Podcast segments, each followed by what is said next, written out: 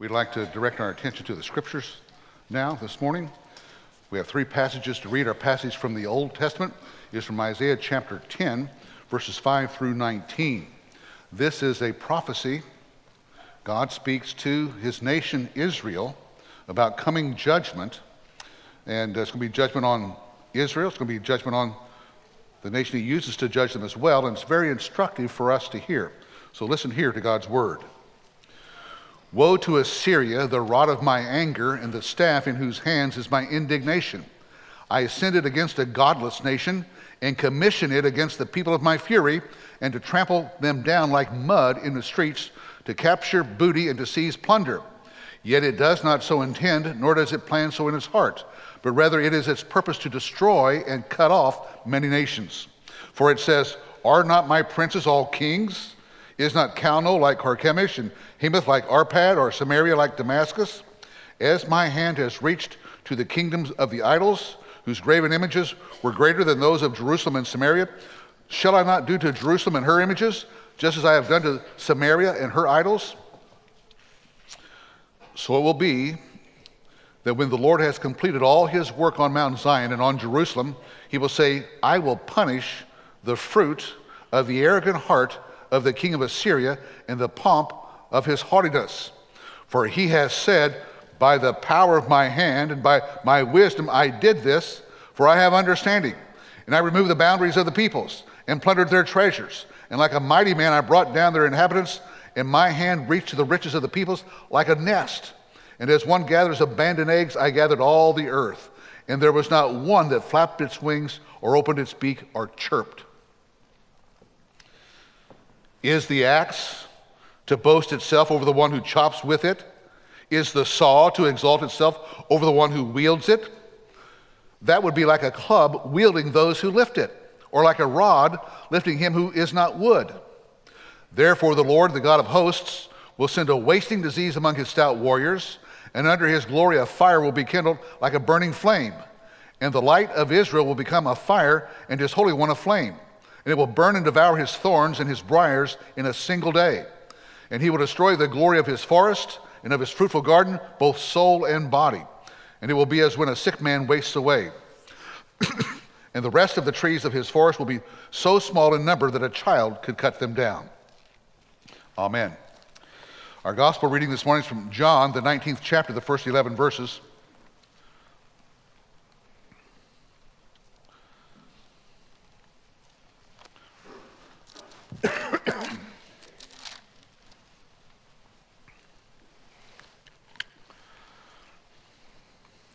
Jesus is before Pilate. He's already met Pilate and talked with him, and Pilate's asked him some questions.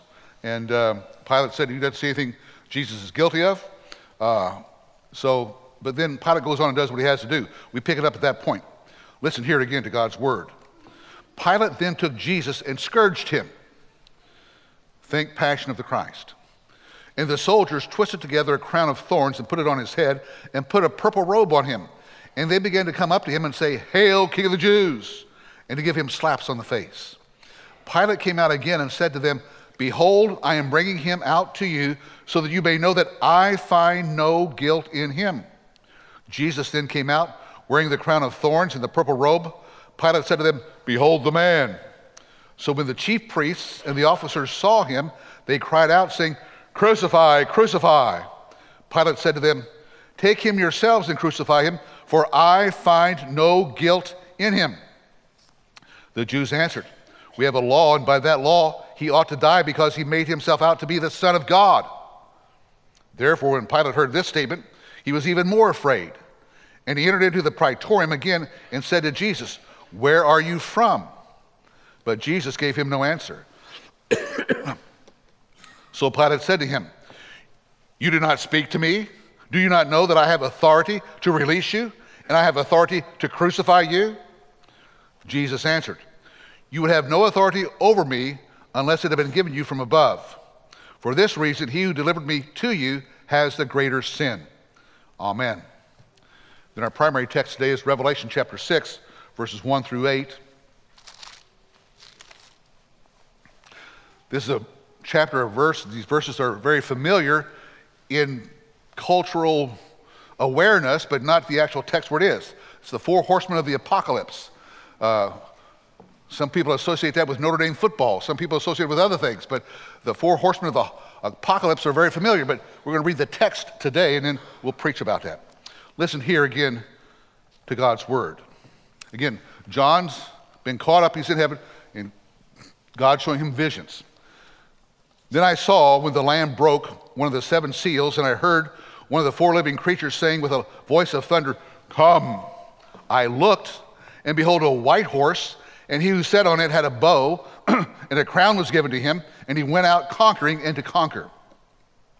When he broke the second seal, I heard the second living creature saying, Come.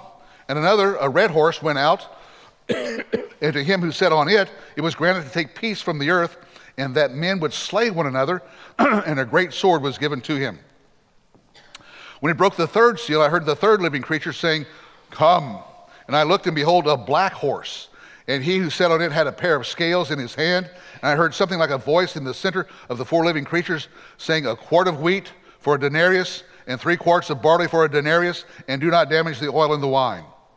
When the Lamb broke the fourth seal, I heard the voice of the fourth living creature saying, Come. I looked, and behold, an ashen horse or a pale horse, and he who sat on it had the name Death, and Hades was following with him. Authority was given to them over a fourth of the earth to kill with the sword and with famine and with pestilence and by the wild beasts of the earth. Amen. We'll take just a few moments to bow our heads and silently meditate upon God's word, which we've read. Well, Father, we come in the name of the Lord Jesus Christ to you today. we ask you to minister to us by your word and by your spirit. Help us hear what you say. Help us embrace what you say. Help us be shaped and molded and empowered by what you say. We ask this through Christ Jesus, our Savior, the Lord of all. Amen. When our oldest son was in graduate school at the University of Wisconsin, uh, he, the department he was in, they were working on the issue of fusion, where you try to cause two atoms to fuse together. You know, we we know how to break the atom apart. Fission, we can break it apart. Boom, great power. That's what the atomic bomb's based on. But they were trying to figure out how to fuse two atoms together because if fusion happens, uh, all sorts of, there's 100 times more power than if you have fission. And the way they were trying to do it was to try to take a drop of water and let it fall, and when it bursts, to track where every little drop of that water is going to, every little particle of that drop of water is going to go. What's its trajectory going to be? They, they had all these fantastic measurements they could do, and they never could figure it out uh, people have been experimenting on for decades. They still are. They never could figure it out. And so when a drop of water drops and hits it and busts out, all those little particles look like chaos. No one can tell where's what's going to go where, right? And uh, if they could figure out where that chaos, how to happen, how to control that, things would be a lot better. We'd have a lot more power. Well, by and large, I would suggest that that's how we experience life a series of bubbles that burst, and we're not sure how or why such should be the case. No rhyme or reason that we can figure out. Now, God addresses this in his vision to John here in Revelation chapter 6 uh, via the four horses and four horsemen of the apocalypse. That's what he wants to address is this issue of chaos that we see all around us and we can't figure it out. All right? So, the horses. Where do these four horses or horsemen come from? They come from the breaking open of the seals, uh, the first four seals of the scroll. Well, what scroll? We know what the scroll is. We, we've gone through this. It's the scroll that, that contains the purpose and will of God. And they, they were weeping because it could not be opened. But the Lamb can open that, those seals, and as he opens the seals, these are the first four things that come out of these four horsemen. Uh, so they'll reveal the plan and purpose of God. To whom is this revealed? to the seven churches to whom he's writing Revelation. They're going to face things in the next four years. They're going to hear about things in the Middle East that are worse than the things we hear there now. And they're going to wonder, what in the world's going on? How, how do we understand this? Who else is it addressed to? It's addressed to us, the church down through the ages. Because we go through life and things happen and we don't know what to make of it. How can we understand this? How can the purpose of God be in here? Uh, we live, the church, you and I live in time and space. Real things happen that we cannot comprehend and we don't know how to explain them. Well, why horses and horsemen? Horses are used representationally throughout Scripture, and we need to learn the language of Scripture. So here's Psalm 147, uh, uh, verse 10, I think it is. Hello, Psalm 147, verse 10. There it is. God does not delight in the strength of a horse, he does not take pleasure in the legs of a man. Now that's called parallelism. That is, a, the, the second half of the sentence recapitulates what's said in the first half. So horses stand for human strength. It says God doesn't take pleasure in human strength. That's not what he's, he's about. Uh, Psalm 33, verse 17, I think it is, says this A horse, human strength, is a false hope for victory, nor does it deliver anyone by its great strength. Do you know that? A horse a horse is a false hope for victory. Now, uh, Psalm 20, verse 7 says it very clearly. It says, Some boast in chariots and some boast in horses, right? Human strength. Oh, I am mighty, I can do it, I can do it, I, I can do this. Oh, oh, oh. But we, who, we, the people of God, we will boast in the name of the Lord our God. So, do you see the, in Scripture that you have this, this, this uh, contrast set up between the human strength and God's strength? We say we, we trust in God and His strength, not in human strength. All right? Uh, now, here in Revelation chapter 6, this is not the first time that God has used this image of horses to represent human strength and, and that which is bad. So, for instance, in Zechariah chapter 6, uh, he sees, uh, God gives Zechariah a vision likewise. He says, uh, With the first chariot were red horses, with the second chariot, black horses, with the third chariot, white horses, and with the fourth chariot, strong, dappled horses. So he's having this vision of what's going to happen, what's going on, and he sees the same vision of horses, four types of horses, all right? They're there. What does he do? He asks a question. What does he say? He says, Then I spoke and said to the angel who was speaking with me, What are these, my Lord? He was like us. He reads Revelation 6. What are these, my Lord? He asked him, What is it? And the angel answers and says this the angel replied to me, These are the four spirits of heaven going forth after standing before the Lord of all the earth. That is, these things, these horses, are going forth. Now, they don't go forth on their own. They think they do. We'll get to that in a minute, maybe. Um, but they, they do that after standing before the Lord of all the earth. So, again, it's human strength, all these different color horses. We'll see what I mean in a second. Uh, but they only go forth after standing before the presence of the Lord of the whole earth. Now, you take that down. So these horses of the apocalypse are really horsemen of reality. Uh, they're ongoing factors of human existence conquerors, war, pestilence, death. Those things are common fabric of mankind from the beginning to the end. Those four horses of what they represent conquerors, war, pestilence, and death. Now, those who sit on those horses vary from era to era, from age to age. The white horse, with the one sitting upon it, that's not Christ sitting on that. Some people think it is. No, that comes later on, back in chapters 19, in through there, it's 18. Uh, Christ will come on a white horse. But no, this is not. This is, this is, he sits on there, and this could be Constantine, he was a conqueror. It could be Frederick the Great, it could be Napoleon. Here's one for you it's a three headed figure on the horse. It's Joseph Stalin, Winston Churchill, and FDR at the Council of Yalta, right? They're the conquerors there, they're the winners. And they're going forth and they're going to impose their will. So, so that's what conquerors are. It says this happens all down through the ages. It's going to happen in your time, you seven churches of Revelation. The red horse is the one that brings war and bloodshed. You know, it would be a good, good representation there I showed you this statue out in uh, Gettysburg, the Louisiana statue, the Spirit of the Confederacy. That's what the Spirit of the Confederacy did. It brought death, bring warfare, bloodshed, unimagined on our, the face of our country right here. So it's those kind of things that go ahead and do this.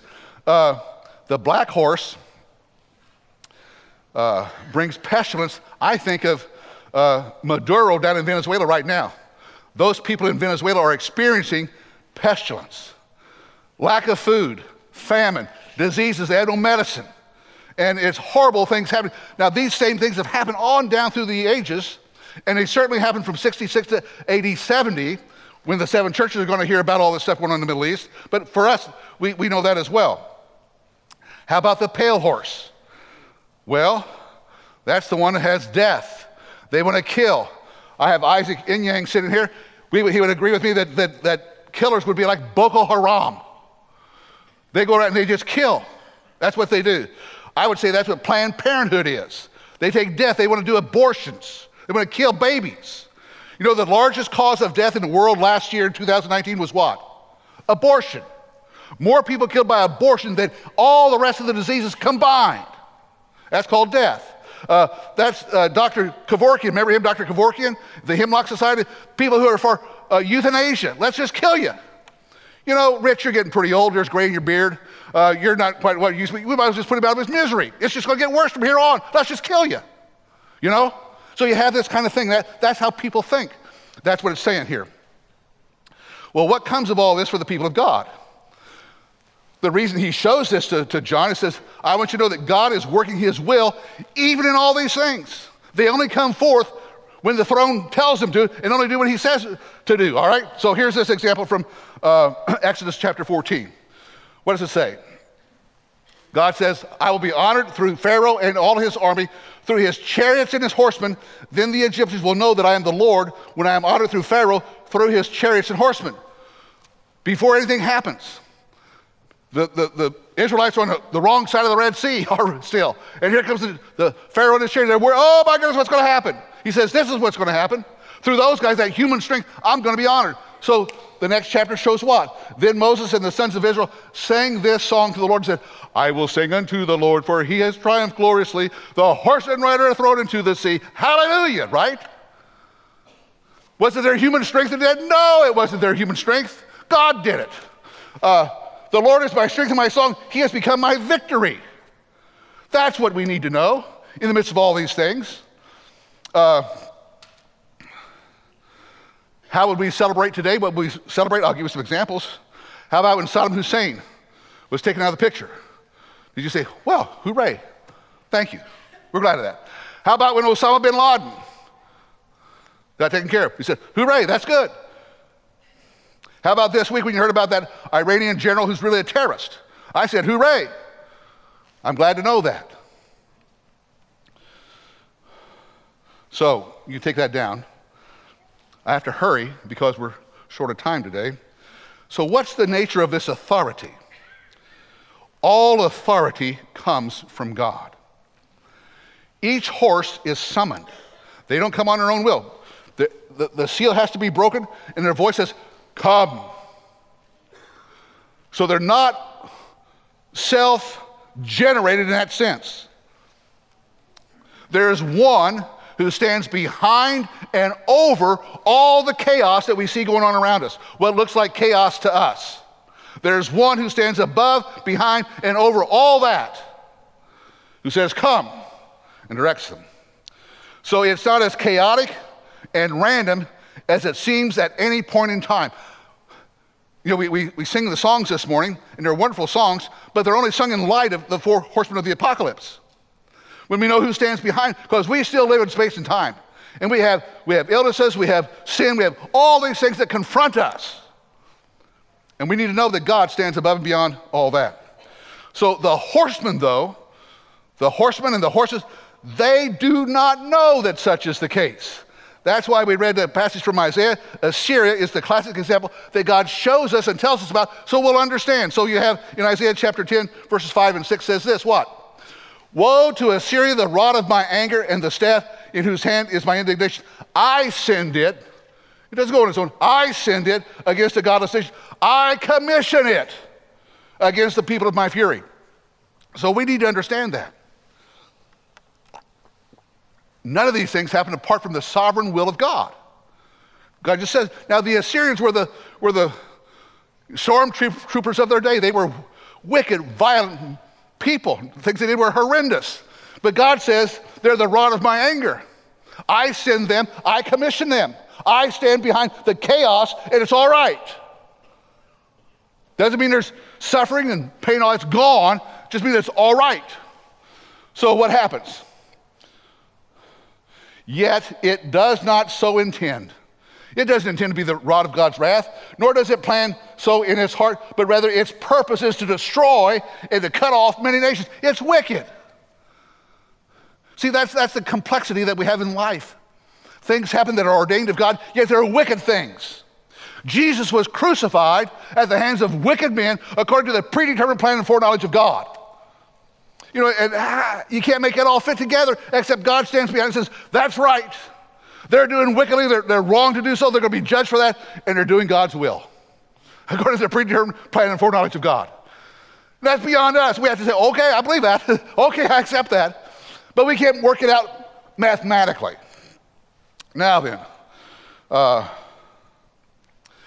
Jesus knows this about authority and about the horsemen. Jesus, who is truly human as well as truly God, he acts on it. So here's the challenge from John we just read. So Pilate said to Jesus, You don't speak to me? What's wrong with you? Don't you know? I have authority to release you, and I have authority to crucify you. You better be nice to me. You better answer when I talk to you. Jesus says this You would have no authority over me unless it had been given you from above. That's the response of faith. It says, I believe God. Now, Jesus is going through and will go through even more horrific things that he receives from the hand of God through the hands of wicked men. That's why in the Garden of Gethsemane he prays, Father, if it be possible, let this cup pass from me. Nonetheless, not my will, but yours be done. Okay? He understood. Now, we have things like that. We wish it were all rose petals and uh, golden streets in our lives, but it's not. I look out across the congregation and I can see things. I know your situations. It's not all rose petals and golden streets. There's a lot of sturm and drang and things going on, and yet we know God stands behind it and He makes it all right. You can take that down. Uh, these four horses and horsemen are constants throughout history, they're always there. They are the reality that human beings experience. How do we stand and live and walk that out in real life. I'd like to give you a good example. Uh, would be our Civil War. How in the world did our Civil War happen? And more Americans were killed in our Civil War than any other war we've had. I think even maybe more than all combined. I'm not sure about that. but close. On March the 4th, 1865, Abraham Lincoln gave his second inaugural address. For four years, He'd been trying to figure out what is God doing. Now, Lincoln, we don't know if he was a Christian or not, but he was a deeply philosophical, thoughtful man. He wrestled with it. I mean, he knew that, you know, the reason the Civil War continued on was because of him. All he had to do was accept the South, say, all right, you can go, go in peace, God bless you. And the war would have been over. He refused that. There was significant opposition here in the North saying, Lincoln, let's don't keep on doing this. People are dying. He said, no, we're going to do this. He was a conqueror, and that's on a white horse. So on the uh, March 4, 1865, 41 days before he'd be assassinated, after four years of deep reflection and heartfelt anguish over the events which he sustained, he reached a conclusion. Here's what it is. Listen to these words. They're going to be projected here. Neither party expected for the war the magnitude or the duration which it has already attained. Neither North nor South expected to go on for four years and all this stuff would happen. Go ahead, what's next? Both sides read the same Bible or read the same Bible, pray to the same God, and each invokes his aid, God's aid, against the other. Boy, talk about a confused mess. Confused. What if you have family on the other side? Next, he says what? The prayers of both could not be answered the prayers of neither has been answered fully. The Almighty has his own purposes. He quotes from Scripture Woe unto the world because of offenses, for it must needs be that offenses come, but woe to that man by whom the offenses come. you see what he said? He's dealing with that, that whole, what I said, this, this contradiction. How do we understand these things? Lincoln's wrestling with that, and he's a prime mover in making that all happen. He says, I don't know, I don't understand, but woe to the world because of offenses. Something's happened. He goes on and concludes this way Fondly do we hope, fervently do we pray that this mighty scourge of war, he knew what it was. It was, it was the last two horses, you know, it was scourge, pestilence, and there was death.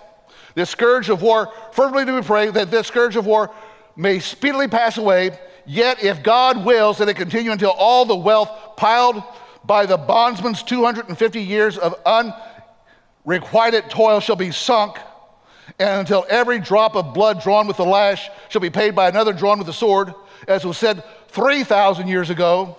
Notice he doesn't say 2,000 years ago. It's interesting. Doesn't say 4,000, it says 3,000, so it goes back to the time of David. And he's going to quote from Psalm 19. So still it must be said, the judgments of the Lord are true and righteous altogether. we need similar sentiments. They are stimulated by remembering the four horsemen of the apocalypse. They come forth at the bidding of God. We don't necessarily understand what's all going on, and they bring horrific consequences to the inhabitants of the earth, to us. But we need to know there is one who stands behind, above, and over all of that and is working his good will. They are indeed horsemen of reality. Amen.